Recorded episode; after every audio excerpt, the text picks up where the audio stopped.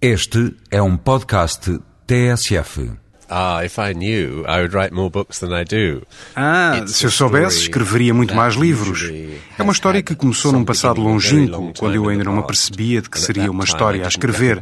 Então acontece algo que torna um episódio que eu vi, um pormenor da vida alheia, uma leitura it de jornal, acontece alguma coisa que transforma isso quase como que por um processo químico numa história que eu posso escrever e que eu quero escrever. Something happens to turn that, almost by a chemical process, into a story that I can write and that I want to write.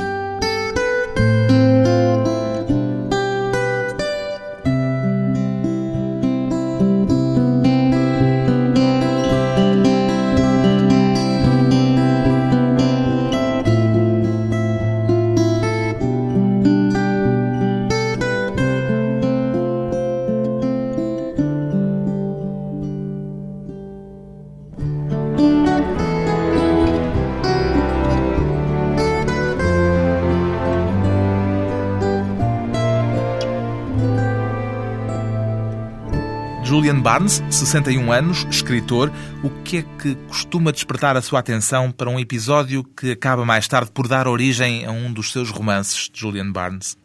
Well, because I notice a lot of things. Bem, And reparo numa data de uh, coisas, mas reparo sem que isso me atrai particularmente a atenção.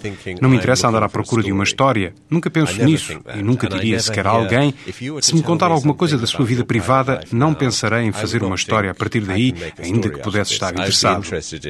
Não usa um bloco de notas para esses episódios que lhe despertam a atenção? I have a notebook and I would write Tenho um bloco de notas e I até posso anotar determinada história da vida privada de I alguém think que ouvi, mas não penso a partir a daí passar à ficção. Só mais tarde é aquilo que poderá amadurecer de alguma forma. Of mature in some way. Tem de esperar que o episódio amadureça e que se desencadeie um processo mental próprio, é isso? That's what it does. And you É isso que acontece. Não é possível saber se permanecerá como uma mera historieta ou se poderá transmutar-se turn noutra into coisa que venha a dar origem a um conto ou um romance. into a, a short story or a novel. No caso de Arthur and George, o seu romance mais recente, o que é que o levou a tornar Arthur Conan Doyle a personagem central do romance de Julian Barnes? Well, I- Bem, I eu não cheguei à história através de Arthur Conan Doyle, apesar dele he's ser célebre por ter criado Sherlock Sherlock Holmes.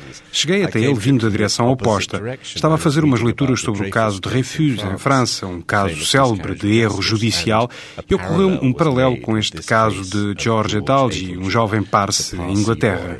Portanto, primeiro surgiu-lhe a personagem de George absolutely. Sim, absolutamente. Interessei-me pela experiência experience deste of rapaz meio indiano, meio escocês de Scottish, 100 anos. 100 years ago. Aconteceu-lhe uma coisa terrível. Ele foi acusado falsamente e acabou por ser salvo, em boa parte, graças a Arthur Conan Doyle. Portanto, foi o próprio caso e também o facto de ele me parecer ter relevância nos nossos dias. Pensei que to isto poderia voltar a ocorrer atualmente. Por causa da questão do erro judicial, E pelo aspecto racial, de facto pensei que poderia ocorrer hoje em dia. o Julian Barnes disse recentemente numa entrevista que, em muitos aspectos, Conan Doyle é o seu oposto como escritor. Importa-se de explicar isso um pouco melhor? Em que sentido é que se sente nos antípodas de Conan Doyle enquanto escritor?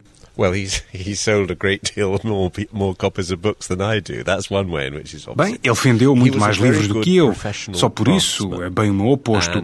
Ele era a um very excelente good artesão, commercial writer, um ótimo escritor comercial, conhecia he bem esse aspecto.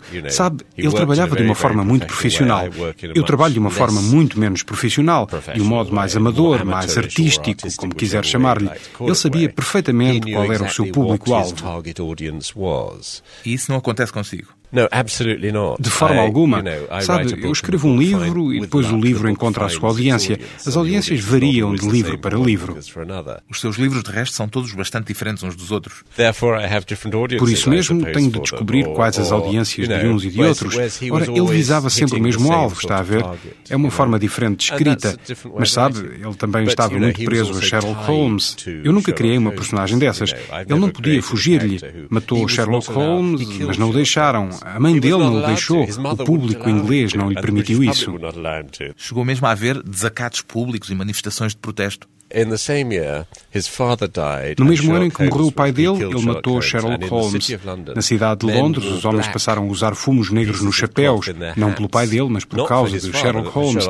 Então ele apercebeu-se de que havia qualquer coisa de estranho com a personagem que ele tinha criado, se todo o país ficava de luto pela sua morte. the whole country went into mourning when he died. De resto, é curioso que a estação de metro de Baker Street, em Londres, ainda está hoje decorada com azulejos alusivos a Sherlock Holmes. O que é que explica que uma personagem de ficção, esta personagem de Sherlock Holmes, se tenha tornado tão popular e ainda hoje continua a manter essa popularidade, Julian Barnes? I think it's because it uh, it it is a it is a particularly Penso que isso se deve ao facto de ser uma fantasia particularmente atraente, tal como James Bond é uma fantasia. Os espiões verdadeiros não são como James Bond, mas gostaríamos que fossem como. James Bond. Os verdadeiros detetives privados não são como Sherlock Holmes, não são homens que sentados nos seus escritórios, através do mero virtuosismo intelectual, do puro raciocínio e com um pouco de reason, cocaína resolvem um enigma. Sabe, é até possível que I alguns think, detetives privados tomem cocaína hoje em dia, mas não creio que isso tenha qualquer importância nas investigações.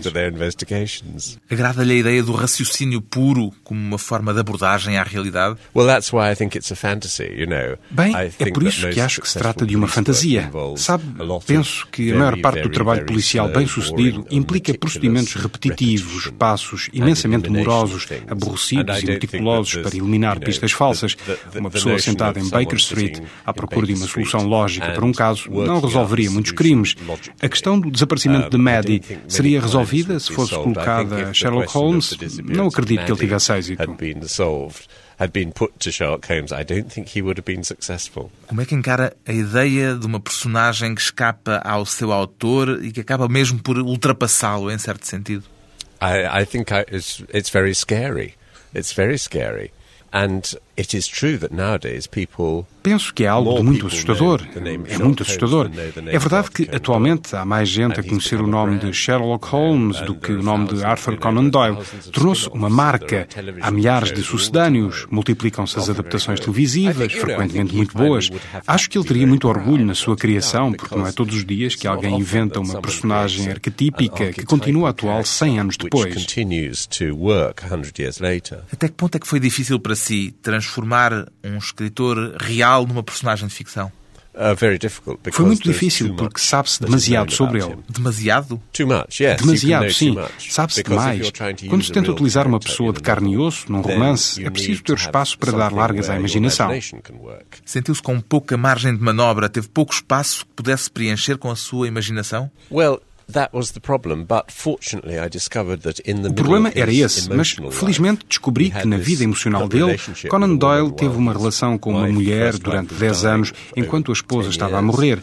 E pensei, aí ah, está, it's não há qualquer documentação acerca disso. Então pensei, é nesta this is área que eu posso trabalhar, é por aqui que posso dar largas à imaginação. Nessa altura tornou-se mais fácil escrever acerca de Arthur Conan Doyle. Trabalhar limitado aos factos apurados pelos biógrafos não me dá a mínima satisfação. E chegou a impor a si próprio, em algum momento, não ler mais biografias dele, por exemplo?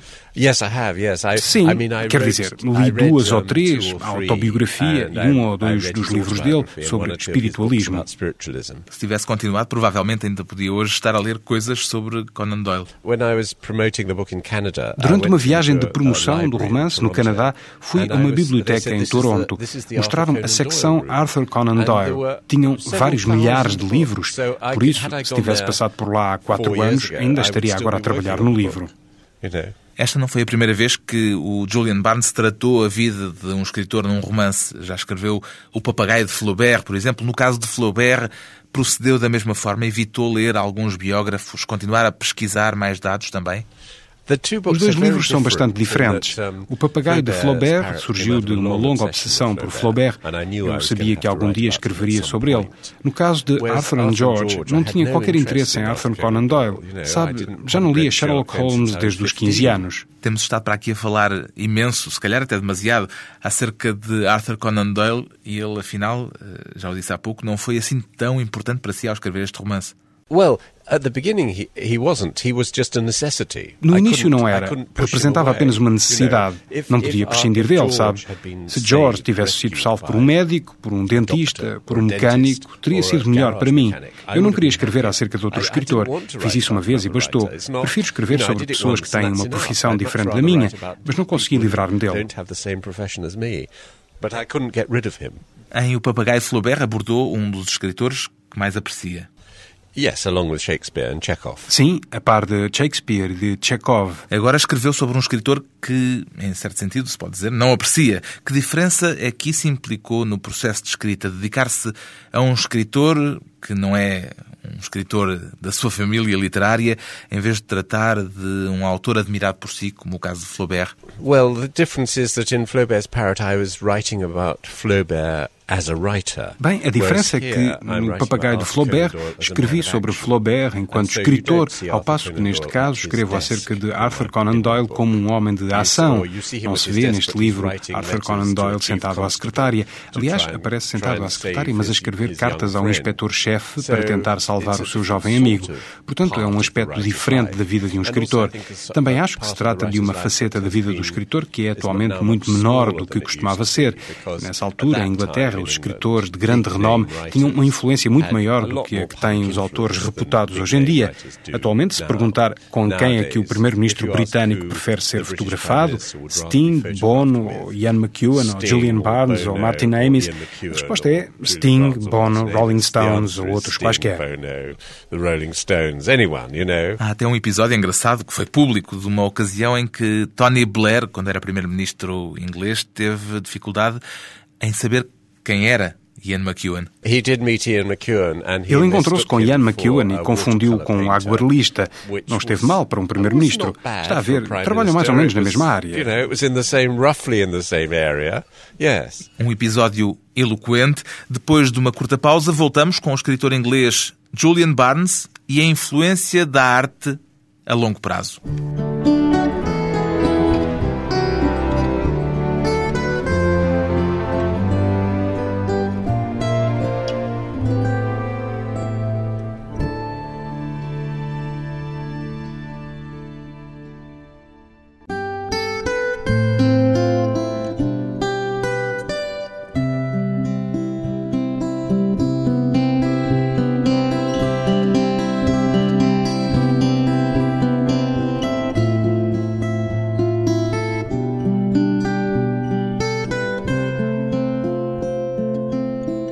Regressa à conversa com o escritor Julian Barnes, o autor do romance Arthur e George.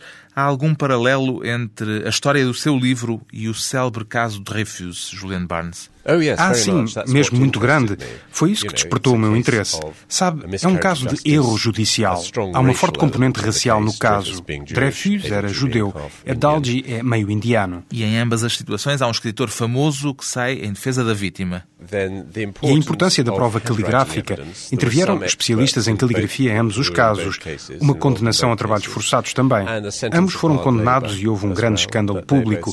A diferença interessante é que o caso de Dreyfus teve reflexos em França ao longo de um século. Mesmo agora ainda está por detrás de algumas atitudes. No subconsciente francês, o caso de Dreyfus ainda está presente. O caso Adalji foi completamente esquecido. Tem algum tipo de nostalgia pela influência perdida dos escritores? Foi essa nostalgia, de algum modo, que o levou a escrever Arthur e George? Of course. I mean, well, it cuts both ways, you see. On the one hand, it's I find it depressing that Com certeza. Isso tem um lado bom e um lado mau. Por um lado, acho deprimente o facto de se escrever um artigo sobre cozinha nos jornais, receber imensas cartas. Quando escrevo um artigo de fundo contra a guerra do Iraque, nem uma carta recebo. Não sou convidado pelo Primeiro-Ministro para discutir a guerra do Iraque e as razões por que me pareceu uma opção errada. Portanto, sim. Por outro lado, pode ser muito perigoso para os escritores pensarem que são uma espécie de políticos. Depende do país, varia muito de país para país, mas pode ser mau para um escritor tornar-se demasiado didático, começar a dizer às pessoas o que devem fazer. Isso é o que fazem os políticos. Não acho que os escritores devam fazer isso. Os escritores devem descrever o mundo tal como ele é. Por que é que se perdeu, na sua opinião, essa influência que os escritores já tiveram? I think it's largely to do with the rise of other media Penso que tem muito a ver com a ascensão de outros média. Penso que, em parte, o modernismo levou os artistas, em geral, a distanciarem-se um pouco da generalidade da opinião pública. É um efeito, em parte, do modernismo. Mas os políticos, que sabem com precisão onde se encontra cada voto, reconhecem que é muito mais importante serem vistos com um entrevistador televisivo do que com um romancista. É muito mais importante. Sabe, Harold Wilson, que foi primeiro-ministro da Grã-Bretanha nos anos 60, foi fotografado com os Beatles no número 10 de Downing Street. Esse foi um momento-chave na perda de poder por parte dos romancistas.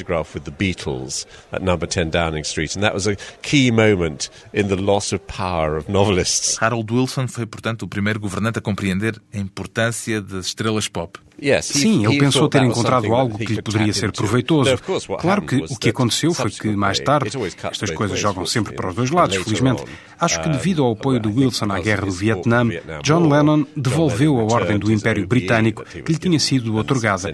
Devolveu-a a Harold Wilson. Por outro lado, Julian Barnes dizia há pouco que considera um alívio o facto do escritor, como artista, poder concentrar-se apenas na sua arte. Yes, I think writers and artists are a separate power in the country. Sim, Penso que os artistas e os escritores constituem um poder separado. Se se envolvem demasiado, claro que têm opiniões, opiniões muito fortes enquanto cidadãos, mas ao envolverem-se demasiado, isso pode por vezes tornar-se perigoso se se virem a si próprios como políticos. Eu penso que os artistas deveriam dizer: contamos a verdade real acerca do país, a verdade que ouvem da parte dos políticos, a verdade que escutam da parte da Igreja, a verdade que veem na televisão e leem nos jornais ou até, perdoam-me, por vezes na rádio, é menos verdadeira do que a verdade que temos para vos oferecer. Acho que os artistas devem assumir a arrogância de dizer isto, afirmarem-se como um poder separado. Claro que isso não implica que sejam escutados. To say we are another power in the land. Of course, doesn't mean you're going to be listened to. É por isso que já afirmou que a arte é maior do que a política de Julian Barnes. Oh, yes. Ah, sim. Penso que a nossa atitude deve ser esta. A política é algo que pode ser útil à arte. Sabe, a abordagem marxista tradicional considera que tudo... É política. Tudo é política. E a arte só é útil na medida em que promove uma determinada linha política que nós próprios partilhamos. A sua máxima é a inversa, que tudo é arte?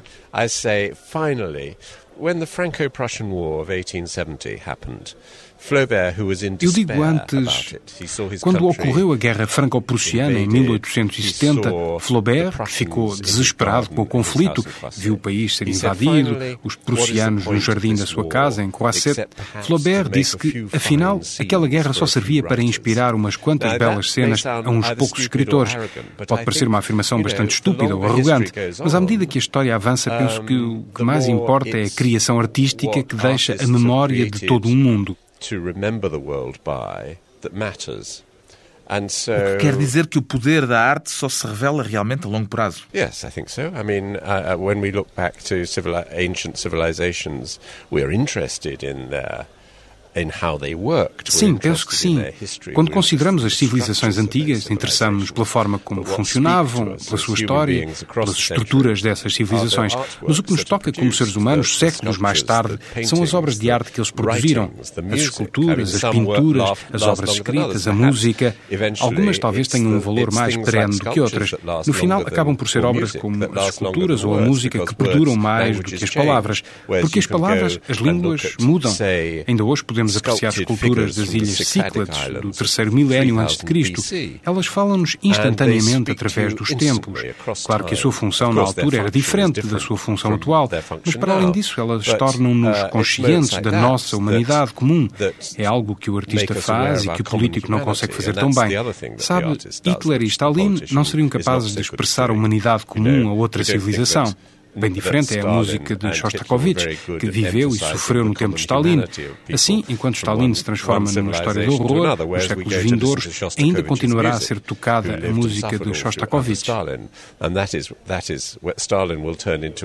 Stalin will turn into a horror story for, for centuries to come, but people will still play Shostakovich's music. Um escritor pensa no seu legado a longo prazo, no legado da sua obra. É isso que se deve invejar, é esse poder do artista? No, I think that's. I don't think. I th well, you might call it heavy, and and you might call it arrogant, but I think. Pode até dizer que isto é uma atitude arrogante, mas acho que um escritor deve afirmar: eu estou a dizer a verdade. Eu estou a dizer uma verdade maior do que a de outros. É uma das coisas que faz a arte. A arte diz: a vida é assim, não é aquilo. Disseram-vos que era aquilo, mas eu digo-vos que é assim. E um escritor ou um artista tem de ter em vista o longo prazo. Na nossa civilização, as pessoas adotam cada vez mais perspectivas de curto prazo. A visão a longo prazo de um político é a sua reeleição, daqui por 4, 5 anos. É esse o longo prazo para um político. Para um escritor, o longo prazo são 200, 300 anos. É também para isso que cá estamos.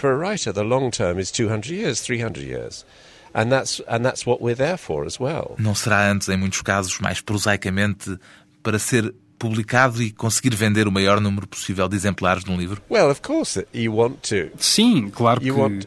Well, no, it, it is to write what you want to write and what you have to write. Bem, não, é escrever o que se quer escrever e o que se deve escrever.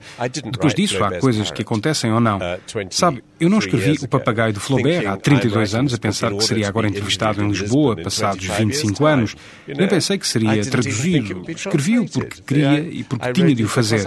É esta a história que queria contar. São estas as verdades que eu queria contar. Depois, para meu espanto, aconteceram coisas destas e você faz-me perguntas sobre isso. É maravilhoso. Mas isso também nos encoraja a dizer que esse livro é o que nos sobrevive do meu país em 1984, em vez de importar quem era o ministro dos negócios estrangeiros na altura. A literatura como uma forma de falar para o futuro. Depois de mais um breve intervalo, vamos regressar à conversa com Julian Barnes, Sherlock Holmes e José Mourinho, entre outras personagens de ficção.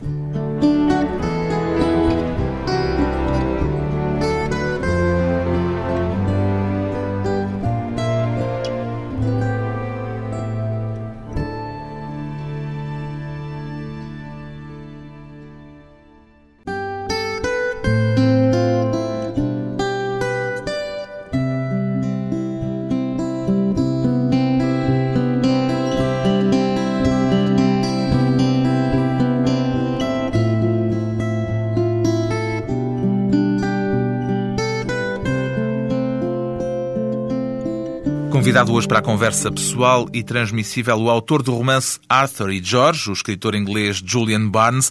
Não é curioso, Julian Barnes, que tenha sido outra vez um episódio da história francesa a motivar, a dar origem a um romance seu? Yes, uh, but then Sim, sabe, a França é a minha segunda pátria. Sob certos aspectos, identifico-me mais com certos traços da cultura francesa do que com a cultura britânica. Tenho pontos de referência quer franceses, quer britânicos. Claro que em França me consideram absolutamente britânico. Nunca seria tido por francês, de forma alguma. Não tem o fish and chips quando atravessa o Canal da Mancha, por exemplo? Não, nem sequer tenho lá uma casa.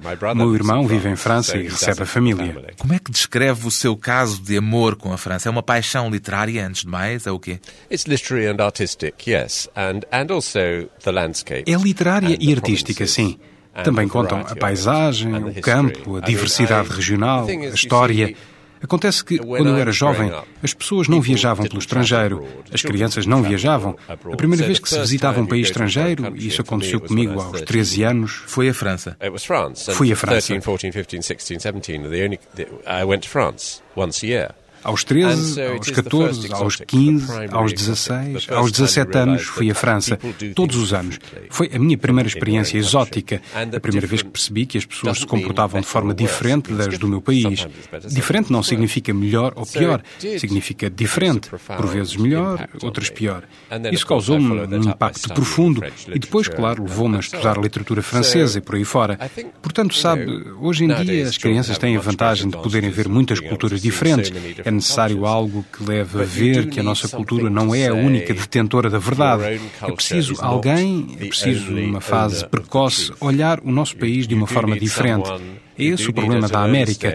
O problema da América é que só 20% dos norte-americanos têm passaporte. 20%. E a maior parte dos que viajam vão ao Canadá ou países parecidos. A ideia de que a vida é diferente noutros locais and most of those who use them they go to Canada or they go to somewhere which is so the sense of life being different elsewhere. Não faz sentido para a maioria dos americanos, é isso que está a dizer? Não faz sentido. Ou então há a ideia de que a vida no estrangeiro só é bem sucedida na medida em que é americana. Isto se excluirmos os 5% de americanos mais sofisticados e cosmopolitas. Como é que vê a rivalidade tradicional entre franceses e ingleses, Julian Barnes? Well, it's a sweet hatred. I mean, sometimes it depresses me. Bem, é um ódio doce, por vezes deprime-me. E ainda persiste hoje em dia esse ódio doce? To a certain extent, yes. Até certo ponto, sim. Manifestou-se por ocasião da guerra do Iraque, por exemplo. Eles tomaram uma atitude completamente diferente, tomaram a atitude correta. A questão é que muitos britânicos adoram a França, amam-na profundamente. A França é o primeiro país estrangeiro com quem entramos em contacto. Portanto, qualquer xenófobo de raiz odeia a França porque é ali que começa o estrangeiro.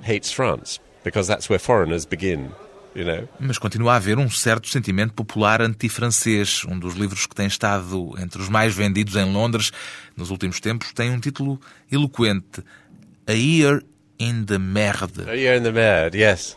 A ir in the merde, sim. Bem, temos sentimentos muito ambivalentes.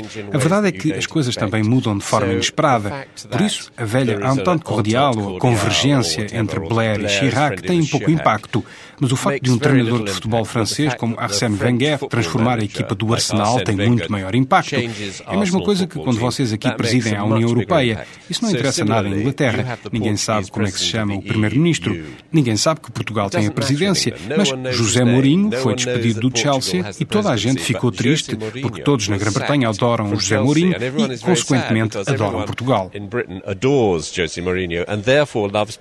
Apesar da imprensa o ter considerado frequentemente arrogante. É arrogante, mas é por ter estilo e é muito divertido. E é um treinador brilhante. É um bocado irritante por vezes, mas tem mesmo personalidade e a imprensa britânica adora-o e lamenta imenso que ele vá para a Itália ou outro país qualquer. Isto é um aspecto importante, sabe? Uma pessoa como Mourinho muda a percepção de Portugal na Grã-Bretanha. Ele e o Cristiano Ronaldo fizeram mais para que os britânicos dessem atenção a Portugal do que o facto de um português presidir a União Europeia. De resto, mais também do que todos os escritores portugueses que escreveram a tal verdade para a geração gerações vindouras. É um triste facto que a maior parte das pessoas que enchem as bancadas do estádio do Chelsea não tenham lido Pessoa, nem Saramago, nem os Lusíadas. Não leram. É triste. Ainda continua a ler o seu mestre Flaubert? I do, yes, of course, yes, all the time. Leio, com certeza. Estou sempre a lê-lo. Continua a descobrir-lhe coisas novas a cada nova leitura? Oh, yes, absolutely. Descubro, sim, absolutamente. Com toda a certeza. Há uma semana estive em Rouen fizeram uma leitura pública de Madame Bovary. Fui convidado a ler as primeiras páginas em francês. Foi maravilhoso. Uma grande honra. Li as primeiras páginas e pensei, não tinha reparado nisto antes, ah, nem tinha reparado naquilo. Talvez haja este aspecto do romance que eu não tenha prestado atenção, ou seja, é inesgotável. Os grandes génios falam-nos de formas sempre novas ao longo de toda a vida. Esse é um dos aspectos maravilhosos da leitura. Não estou a falar de ser escritor, mas de ser um bom leitor. Volta-se ao mesmo livro e, à medida que a nossa vida muda, o livro transforma-se e sabemos e vemos mais. Vemos-nos nós mesmos nos livros que lemos também. Até certo ponto, mas também temos de ter a humildade de compreender que esses livros mostram coisas que não identificávamos quando tínhamos 20 anos. Aos 40 ou aos 60, vemos e percebemos melhor ainda o que nos contam. Tira mais prazer da escrita ou da leitura de Julian Barnes? Bem, essa é uma excelente pergunta. Eu penso que no momento da escrita se tira mais prazer de ser escritor, mas ao acabar o livro uma pessoa percebe-se de que ficou aquém do que pretendia. Nunca é tão bom quanto se desejava. Quando se acaba de ler um livro, pensa-se frequentemente que ainda é melhor do que se esperava. Um livro pode ultrapassar as expectativas. Nunca me aconteceu escrever um livro e ao acabar pensar que o resultado final era melhor do que eu esperava. Para escrever é preciso ter uma ideia de um livro perfeito que se vai conseguir e nunca se chega lá. É por isso que é preciso voltar a tentar. Acho que era Flaubert que dizia que o escritor deve ser como Deus no universo, omnipresente e invisível. É também a isso que aspira quando escreve Julian Barnes. Yes, I do. Um, I think that's that Sim, aspiro a isso. Acho que não sou um escritor de pendor autobiográfico. Não me interessa recorrer à ficção para falar da minha vida. Isso não me cativa. Não acho a minha vida muito interessante em termos de ficção. O que me interessa ocorre lá fora, mundo fora. Assim, estou muito mais do lado de Flaubert o romance como uma construção objetiva, exterior ao autor. Mas se acontecer alguma coisa comigo que consiga utilizar como matéria de ficção, de um modo completamente objetivo, então sim, utilizá-la-ei.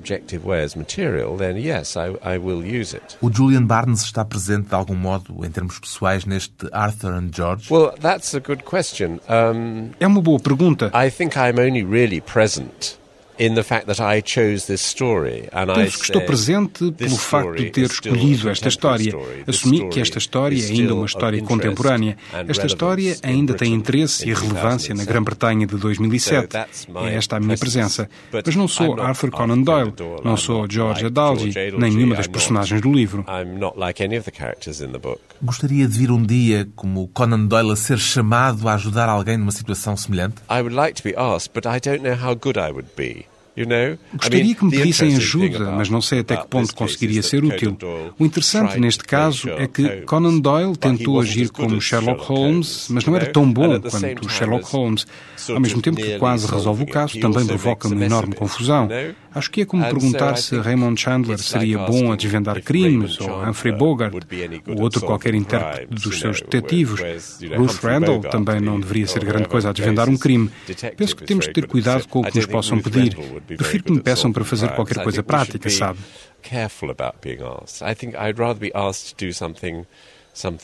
O que é, por exemplo? Fazer o jantar para alguém, construir uma estante, coisas desse género. Gosta de cozinhar? Sim, gosto de cozinhar. Até escrevi um livrinho sobre cozinha, não como um bom mestre cozinheiro, mas como um cozinheiro entusiasta. Ainda passa tanto tempo hoje em frente ao televisor como nos tempos em que fazia crítica de televisão de Julian Barnes? Não, eu era pago para ver televisão. Uma ótima ideia, ser pago para ver televisão. Até parece ridículo. Mas agora acho que vejo cada vez menos. Vejo muito desporto, alguns documentários e noticiários. Acho que é mais difícil atualmente ver televisão de qualidade. Mais difícil do que quando era crítico? Sim, quando eu era crítico de televisão, havia três ou quatro canais na Grã-Bretanha. Agora há 50 e a quantidade de programas televisivos de qualidade é sensivelmente a mesma. Ou seja, há uma imensa quantidade de lixo na televisão. Há um escritor norte-americano de ficção científica, Theodore Sturgeon, que criou aquilo que ficou conhecido como a Lei de Sturgeon, segundo a qual 90% de tudo é lixo. Está de acordo? Um... É um belo princípio, lá isso é. Dizia ele, esse escritor norte-americano de ficção científica, Theodore Sturgeon, que 90% das obras de ficção científica eram lixo, até porque 90% de tudo, seja o que for, não passa de lixo. Parece-me uma abordagem bastante sensata, aplicável a muita coisa. À literatura também? Provavelmente aplicável à literatura. Estou em crer que nas artes visuais a produção de lixo é extraordinariamente elevada. Se considerar a produção artística atual, é incrível. É impossível que tudo tenha qualidade. É óbvio que muita coisa é má e não passa de mera cópia de segunda ordem. É mais fácil apercebermos disso noutras áreas artísticas do que no nosso próprio ramo. Está a ver, eu sei que. Parece-me um bocadinho relutante em admitir que se passa o mesmo com a literatura. Digo-lhe isto. Sei bem como é difícil escrever até mesmo um mau livro. É muito difícil escrever, nem que seja um mau livro. Obriga a acreditar muito, obriga à concentração, implica um trabalho árduo. Escrever um bom livro é ainda mais difícil. Portanto, sabe, acho que seria pretencioso. Toda a gente tem o direito a tentar, seja o que for. Eu diria que romances escritos por top models são lixo. Posso afirmá-lo completamente à vontade, porque nem sequer são escritos por elas, arranjam alguém que os escreva. Mas, sabe, há muitas obras respeitáveis que não recebem reconhecimento, não apenas por serem lixo, mas por não haver uma cultura literária que dê vazão a tantos escritores. Tenho certeza que acontece o mesmo em Portugal. Uma questão provavelmente de oferta e de procura. O livro mais recente de Julian Barnes tem como personagem um dos escritores de maior sucesso na literatura inglesa, Arthur Conan Doyle. O romance chama-se Arthur e George, edição Asa.